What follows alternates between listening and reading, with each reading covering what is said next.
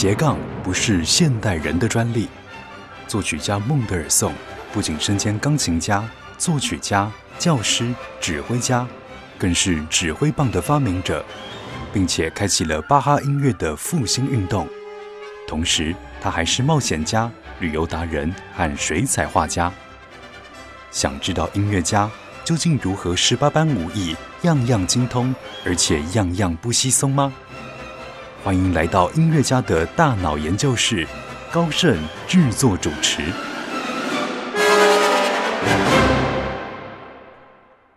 欢迎来到音乐家的大脑研究室，我是研究员高盛。我们这个节目在每个星期六早上十一点为听众朋友在台北 Bravo FM 九一点三播出。那我们这个全新的企划，其实透过古今中外四个系列，跟大家一起来呃分享不同时代的音乐家、音乐人他们呃怎么样来激发自己的大脑哈。但是呢，我们特别呃在今的这个系列，我们有几个。嗯，我认识很优秀、很特别的自学生。嗯，他们在学习上或许跟一般的孩子不太一样，但是他们都有自己独特的一些成长。那今天要跟听众朋友来分享的一位慢慢来小姐呢，其实主要是因为透过她的妈妈 Peggy 啊来认识，但是因为这个慢慢来小姐比较害羞，所以我们今天是邀请。妈妈 Peggy 来跟我们分享，我们先请 Peggy 跟听众朋友问候一下。哎，高老师，然后听众朋友，大家好，我是 Peggy 呀。其实我想，我透过你，无论是在 FB，或者是有时候我们呃私下碰面聊天的时候认识啊，你的女儿慢慢来小姐，觉得这个孩子很特别，是因为嗯，你们家有三个孩子嘛？哈，那慢慢来小姐是呃在家排行老大，下面有弟弟和妹妹哈。那其实透过 Peggy 的分享，讲到说，哎，这个小孩其是好像有的时候上学不是太开心，但是他自己会有一些呃喜欢的事物，然后也自己会很主动的去有一些学习，所以后来就有机会让他自学。那我想要把景佩给讲一下是什么样的原因他开始自学？哦，好的。其实慢慢来，小姐从国小开始，我就开始观察他在看事情啊的角度。他会有一点跟其他的小朋友比较不一样，然后他一直以来也不是一个很很会拿分数的小孩，嗯，就是他在国小的求学过程中，他就是成绩平平，然后在学校他也没有受到呃很大的注意或者是说鼓励，当时没有那个勇气，因为要克服的很多，例如说传统的的观念呐，然后家人的一些想法。然后一直到他国中的时候，他到了住校女校，那他在那边开始生活的时候，我就发现他很不快乐。那个不快乐就是会让他觉得说，哎，他的时间为什么呃没有办法多一点时间做他自己有有兴趣的事情，例如说画画、听音乐啊、看书啊。可是他每天能看的书就只有教科书这样子。对，然后甚至他在住校的时候，有时候他他走在校园里，校园很很大很漂亮，然后他会想要停下来欣赏这棵树或者是这些花，可是同学大家就是赶赶赶跑跑跑，要跑下堂课，或者是要准备去晚自习，准备下一堂考试。嗯哼，对，那他他可能他就会觉得说，哎，可是呃，停下来欣赏这朵花，难道不重要吗？然后，或者是说我躺在夕阳下感受这个风，然后他觉得这些都很重要。可是为什么？为什么他没有时间？嗯，对，刚好可能我们遇到呃，COVID，然后停课，国二的时候，嗯哼，后来停课一直就没有回到学校嘛。在那个时候，我就决定说。也许我们，我就跟他讨论，也许我们可以试试看别的学习的方式，这样子。嗯，其实然后我们就自学了。对，其实我觉得刚才 Peggy 讲到几个重点啊，就是说在学校里面，就是因为可能呃团体要注意到大家要一样，好，就比较没有办法去注意到每个孩子个别的。才华或者个别的需要，比方他会去专注欣赏一朵花，躺在草地上享受夕阳还有微风。其实这一些是生命中其实蛮重要的事情。嗯嗯，对。好，其实呢，为什么会特别想要请 Peggy 来分享这个慢慢来小姐？就是我听你讲的，我都觉得这孩子其实。很像活在十九世纪末二十世纪初 的那个时代哈，他自己会有兴趣的事情是，可能不一定是学校的功课，他喜欢大自然，然后他听很多很有意思的音乐，也自学一些乐器，然后也自学呃这个法文哈，他有很多的阅读，呃，然后就是一个。活在一个速度比较慢的当下，好，那所以其实今天 Peggy 也为大家带来一些慢慢来小姐喜欢听的音乐。我们先来分享第一首音乐，等会再更多的来谈谈这个慢慢来小姐的自学生活，好不好？好的，嗯，第一首想要跟大家分享的是什么呢？呃，第一首想要介绍的是一个法国的歌手，呃，他叫 Pum，第一首歌叫做 La g a 嗯，我们先来欣赏。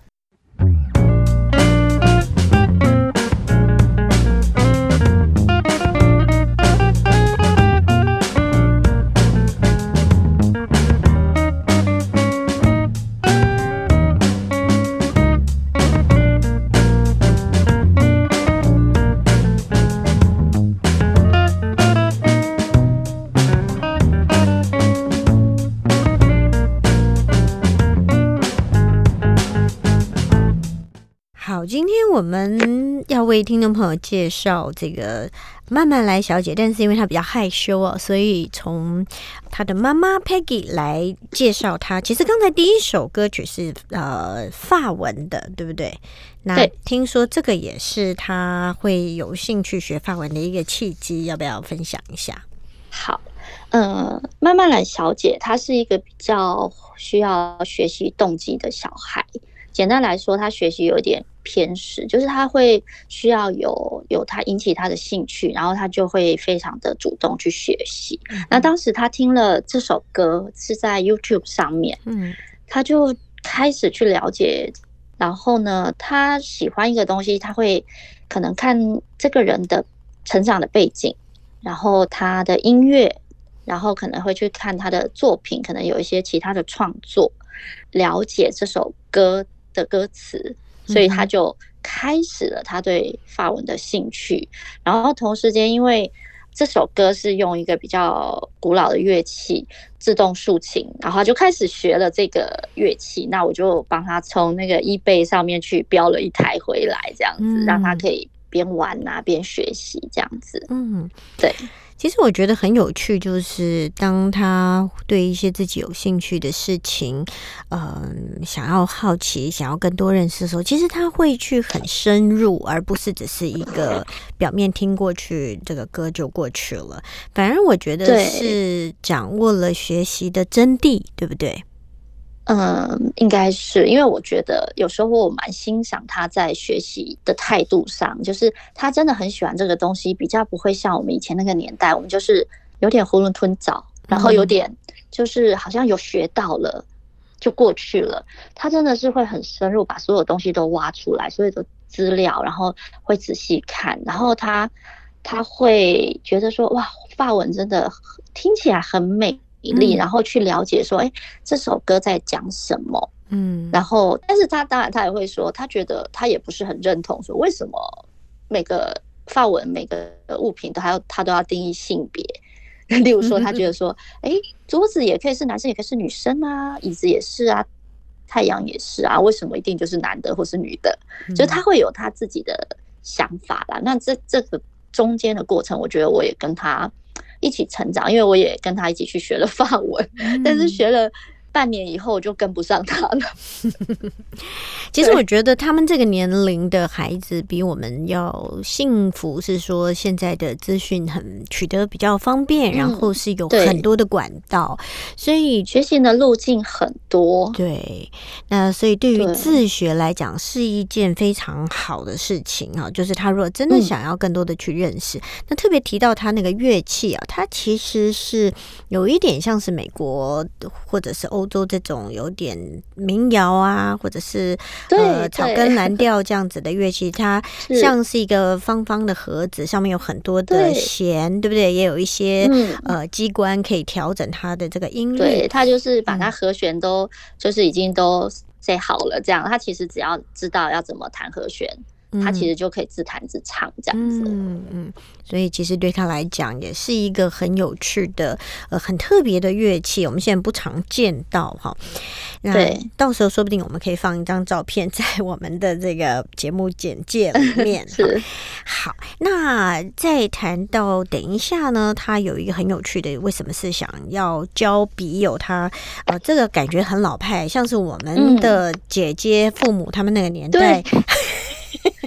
有有这样的行为，之前我们要再来跟听众朋友分享一首歌曲，呃，今天分享一首《Moon River》，嗯是慢慢来小姐很喜欢的一首老歌。嗯，好，我们一起来欣赏。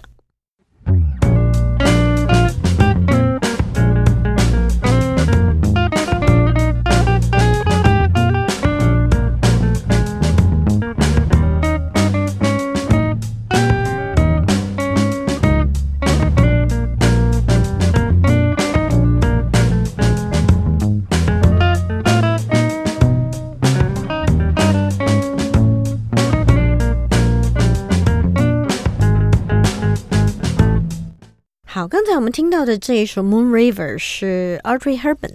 奥黛丽·赫本自己演唱的版本啊，我想，呃，提到奥黛丽·赫本是很多人非常非常欣赏的呃一位明星，也觉得她不只是极优雅，还有她有很，我觉得是很多很值得大家去更多认识。比方她后来呃年纪大了，她去呃联合国做了这个好像呃关怀很多这个落后地区的儿童，呃做了很多公益的活动啊，那么留下很多很美好的榜样。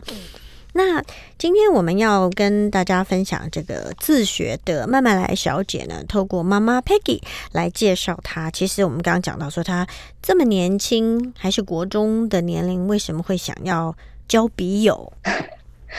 嗯、他其实很小的时候他就很喜欢书写跟画画，然后可能那个时候我觉得疫情突然有一些空档。嗯空白，因为在学校其实都很紧凑，嗯 然后他就开始呃比较多一点时间在网络上。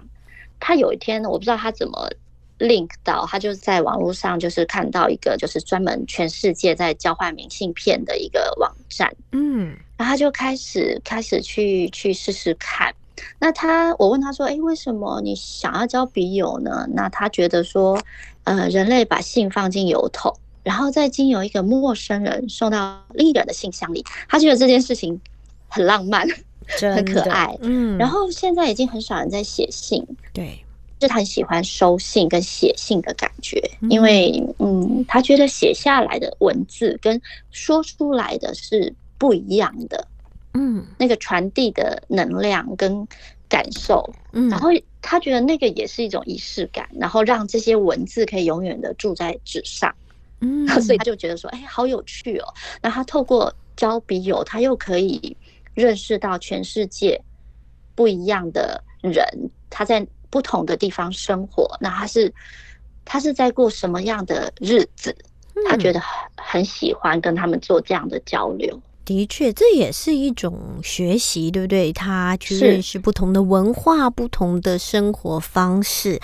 而且，其实明信片、呃，手写这些都是呃很浪漫，也很老派。现在因为大家这个电脑或电子 书信的这种往来已经很习惯了。那当你可以收到一张手写的明信片，上面可能来自不同的国家，有不同的设计，很漂亮的邮票，还有邮戳。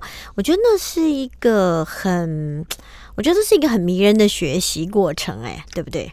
是因为他的笔友是经过可以经过挑选，嗯呃他可以看到笔友都是呃哪一个国家呀，然后他们平常喜欢做什么事情，他们也是可以筛选兴趣，所以他们就有一些兴趣相同的笔友，例如说他会分享他最近在读什么书，嗯然后或者是某某个国家的笔友，他会分享他去看极光啊，他他就可能生活在那个区域，或者是说啊，我今天去抓鱼啦什么的，那他会觉得跟他的世界是很不同的，嗯，然后也借由这些笔友，他也重新认识了这个世界的地图，然后对，然后他可能他他觉得，哎，如果将来我长大了，有一天我如果有机会去拜访这些笔友，嗯那是不是很有趣？就是小孩会有一些他自己的天马行空的想法，但我也觉得很好啊。也许你真的有这个机会，你就去吧，嗯，这样子。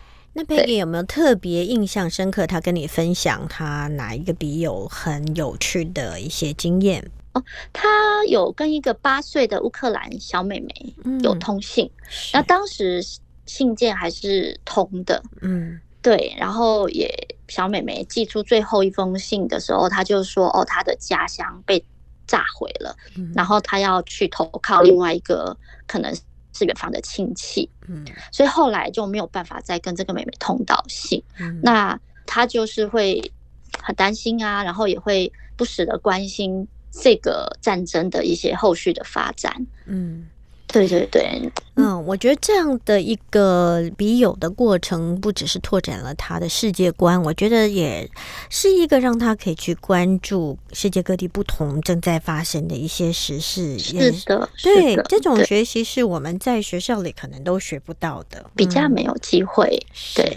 好，嗯那我们再来和听众朋友分享下一首歌曲。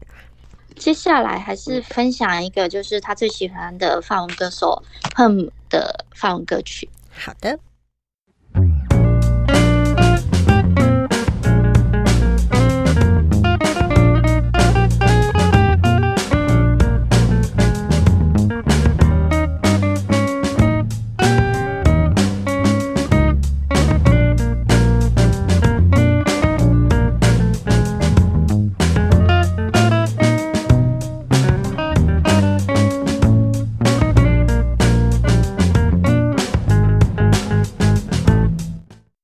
回到音乐家的大脑研究室，我是研究员高盛。那我们的节目在台北 Bravo FM 九一点三，每个星期六早上十一点钟为听众朋友播出。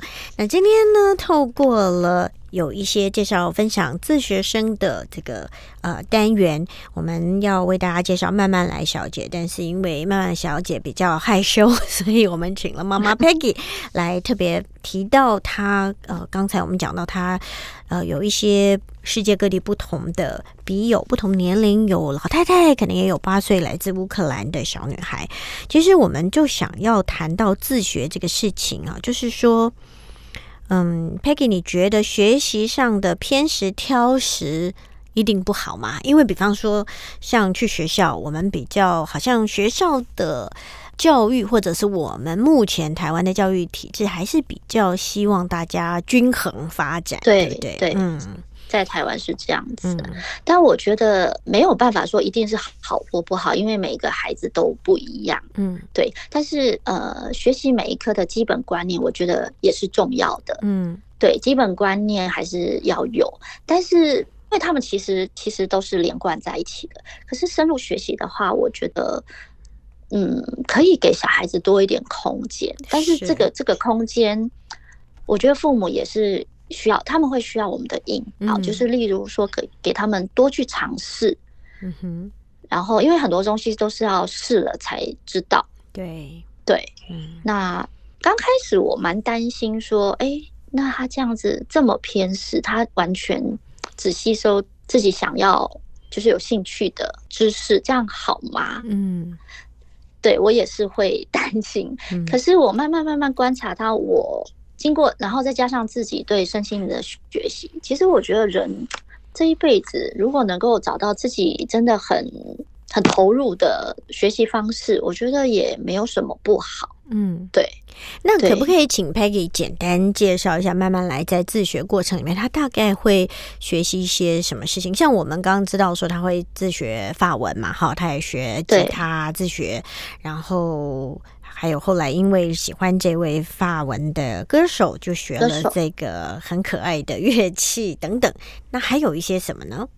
嗯，其实他花很多时间在阅读，嗯。对阅读，然后呃乐器上的学习，他他很喜欢弹钢琴，可是他不是很会视谱，嗯。然后所以他是借由他喜欢的音乐，然后就是去把它练出来，就是他喜欢的音乐他弹得出来，嗯但是他没有兴趣的音乐，他可能就没有那个动机去学习。嗯然后法文的部分是，他想要透过这个语言去认识世界，嗯所以他就是因为我觉得是有一个有一个吸引他的点以后，他就可以去慢慢的扩张，嗯扩张就是他的学习。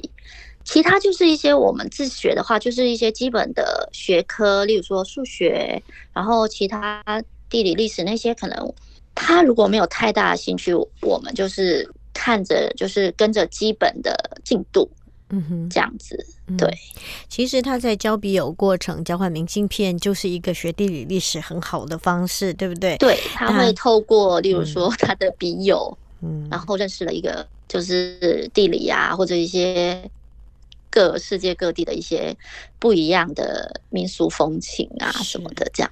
嗯对，所以其实我自己是认为自学的部分，就是除了父母要呃支持之外，其实通常表示这些孩子自己是很有想法，他会对于自己有兴趣的事情去更深入的挖掘，去追根究底。然后虽然可能是会有偏食挑食的状况，但可能嗯，嗯，因为人真的不可能所有的都通才什么都会。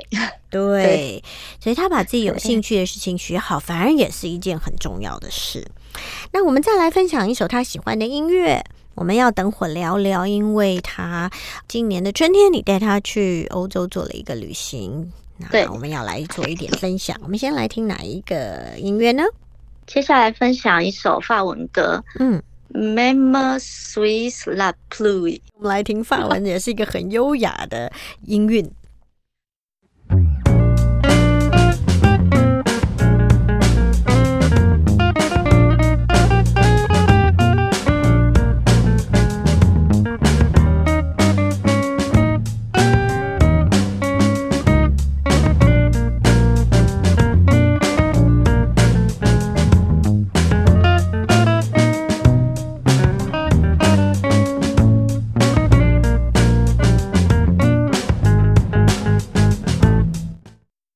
其实透过 Peggy 来分享，呃，她的女儿慢慢来小姐，其实在小学的时候，其实就在学习上有一些不是很适应的地方，啊、但是一直到了国中，也是刚好遇到了这个。COVID 哈，所以就在家呃上课就开始了自学的生涯。那其实，在妈妈的观察里面，其实也有很多很欣赏女儿会放慢脚步去感受一些大自然的美好，感受一些呃音乐的美好，甚至在阅读的世界里面。能够找到很多吸收很多的养分哈，那所以其实孩子也很希望有机会到国外去念书。其实其实慢慢来，现在还是国中的年龄嘛，对不对？哎，他现在是高一。哦，是高一的年龄了哦。对，好，所以其实因为想要知道一下他究竟适合去哪里哪里嗯在进修，所以春天的时候你们去了一趟欧洲，要不要分享一下这个过程？哦，因为他他其实蛮早就很确定他自己的学习的方向是比较偏艺术啊，或是文学的部分。嗯对，然后我们在在其实他在高一的时候，我们就准备了一些国外的学校的考试。嗯对，那我们在春天的时候去法国跟英国去参观了几个已经拿到 offer 的学校，嗯然后同时也在当地有参加学校的考试，嗯这样子。那他目前就是接下来八月底就会到英国去，最后选了英国的学校去念书。嗯那在这个找学校啊，然后考试啊的过程里，其实，嗯，我发现国外的学校，他给小孩比较多的鼓励。嗯，例如说，我们考试考完了嘛，那因为我们毕竟不是从小就在学习外语，对，那他其实小时候的外语都不是太好，因为没有那个引起他的兴趣跟学习动机。嗯他是到了真的很大的时候，自己有那个动机以后，才慢慢慢慢学的比较好。嗯那我们看了考试成绩，当然就以我们东方的父母就会说：“哎呀，好像可以更好这样子。嗯可是我收到学校的回复却是说：“嗯，你应该以你的女儿为荣啊、她以她的年纪，然后在呃学习一个外语可以得到这样的成就，你应该以她为荣，这样应该要多给她一些鼓励。”哇哦，她很棒这样子，嗯然后所以我觉得不管他说的是有几分的那个，但是他们鼓励小孩子的态度确实是比我们东方人是正面很多，这是我觉得是可以学习的。是。对，其实我想每个人都需要不断的被鼓励、被肯定。是那在学习的过程里面，其实你就会更有动力往前。虽然一定有挫折、有沮丧哈，所以其实在这个过程里面，当然你们也会有一些时间去看一看他所喜欢、有兴趣的事情。你有没有发现，诶，他有一些什么有趣的探索，或者是探索呃以前你哦没有注意过的？虽然我们知道他很年轻哈，但是我们说好像住了一个老灵魂。因为我每次看你分享他在上课嗯觉得很无聊的时候的那个涂鸦，他写的那种字，就是像对十九世纪、二十世纪初的那种钢笔写出来的。对他画的对那个图画也是很法式的那一种嗯，优雅的感觉。嗯我觉得他他观察世界的的角度我，我蛮欣赏的。然后有时候我觉得我们就是大人了嘛，很多事情啊，就是比较没有那个耐心停下来。嗯，可是小孩他他看到的世界跟我们好像不大一样。有说，哎，下雨了，他会他会看到那个水滴到地上的那个水渍的，他觉得很美。嗯然后或者是彩虹倒映，嗯，然后或者是路边的一个小花，他他会都会为了这些事情停下来，或者是他去书店，嗯哦，就是国外的书店，然后也许很多都是看不懂的，嗯。但是他会停下来，然后试着翻翻看，然后哎，他有时候一眼就可以找到他欣赏的作者啊什么的，嗯，就是我会觉得说，哎，其实小孩的观察力真的比我们好很多，更敏锐，我们可以跟他嗯。们学习嗯。看世界的角度，是。这是我在陪伴他成长的过程中，我觉得已经变成说不是我在带领他，而是他在带领我，就是他嗯跟我分享他看的书啊，嗯，然后他看到的世界啊，他听的音乐啊，还是他对时事的一些感受，嗯哼，我觉得对我觉得都给我嗯很大的学习。是很棒的一个过程跟经验哈。那我们再继续请 Peggy 分享一首慢慢来小姐喜欢的音乐。那接下来接下来分享一首他也是他喜欢的，他推荐的嗯，Cadence 这一首歌。好的。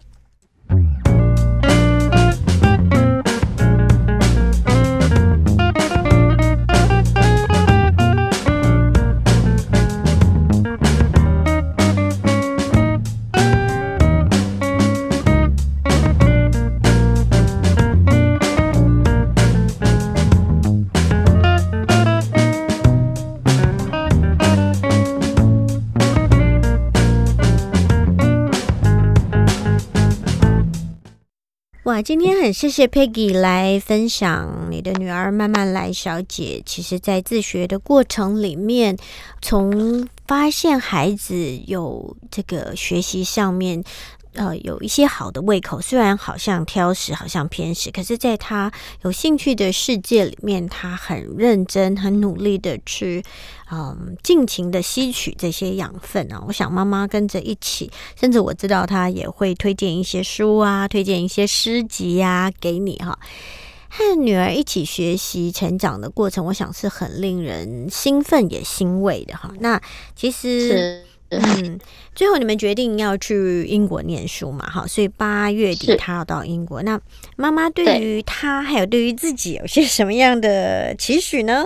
嗯，对于他，我觉得，因为他比较内向，然后嗯他、他也比较安静，所以他其实是比较属于静态的活动，都是待在房间自己看书啊、写东西、画画。那我希望他到了国外的时候，可以多跟朋友多交朋友，多跟朋友学习，然后多去了解国外的文化。嗯然后当然就是 你说妈妈也会担心啊，可是小孩子，嗯，我觉得小孩子的适应力是是很好的、很快的。那我,、嗯我觉得我就是给他祝福，无限的支持，这样子。嗯。嗯对对，其实是不容易啊，因为通常我们就是会觉得说啊，高中的年龄出去念书还是很需要会不舍，对，会不舍，会需要父母的陪伴哦。可是嗯他他等于是要自己去面对，然后要去住校嘛，嗯对不对？嗯对他住校，嗯，对。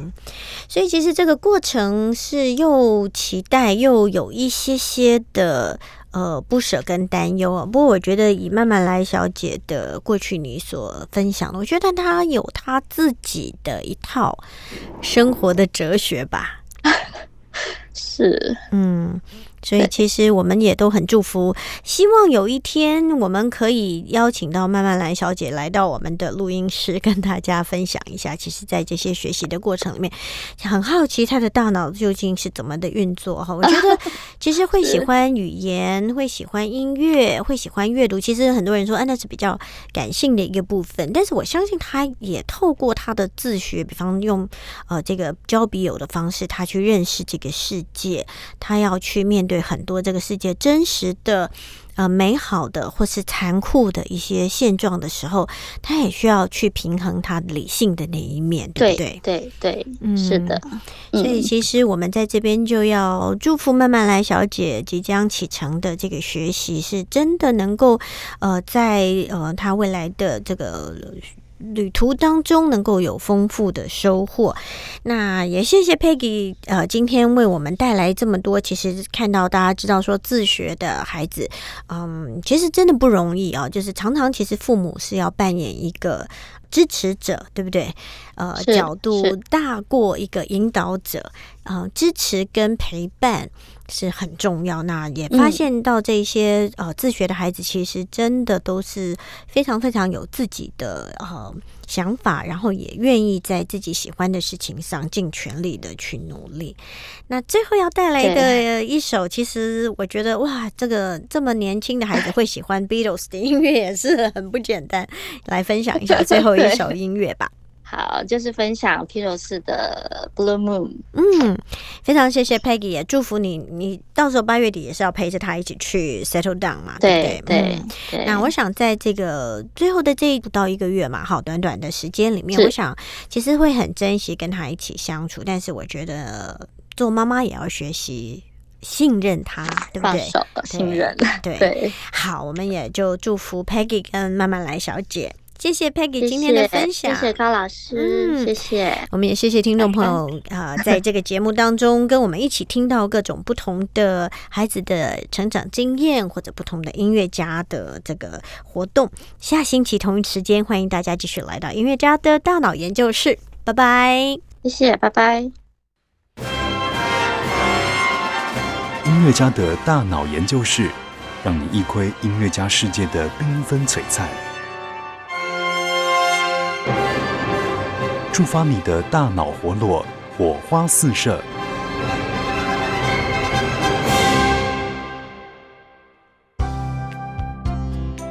本节目由文化部影视及流行音乐产业局指导播出。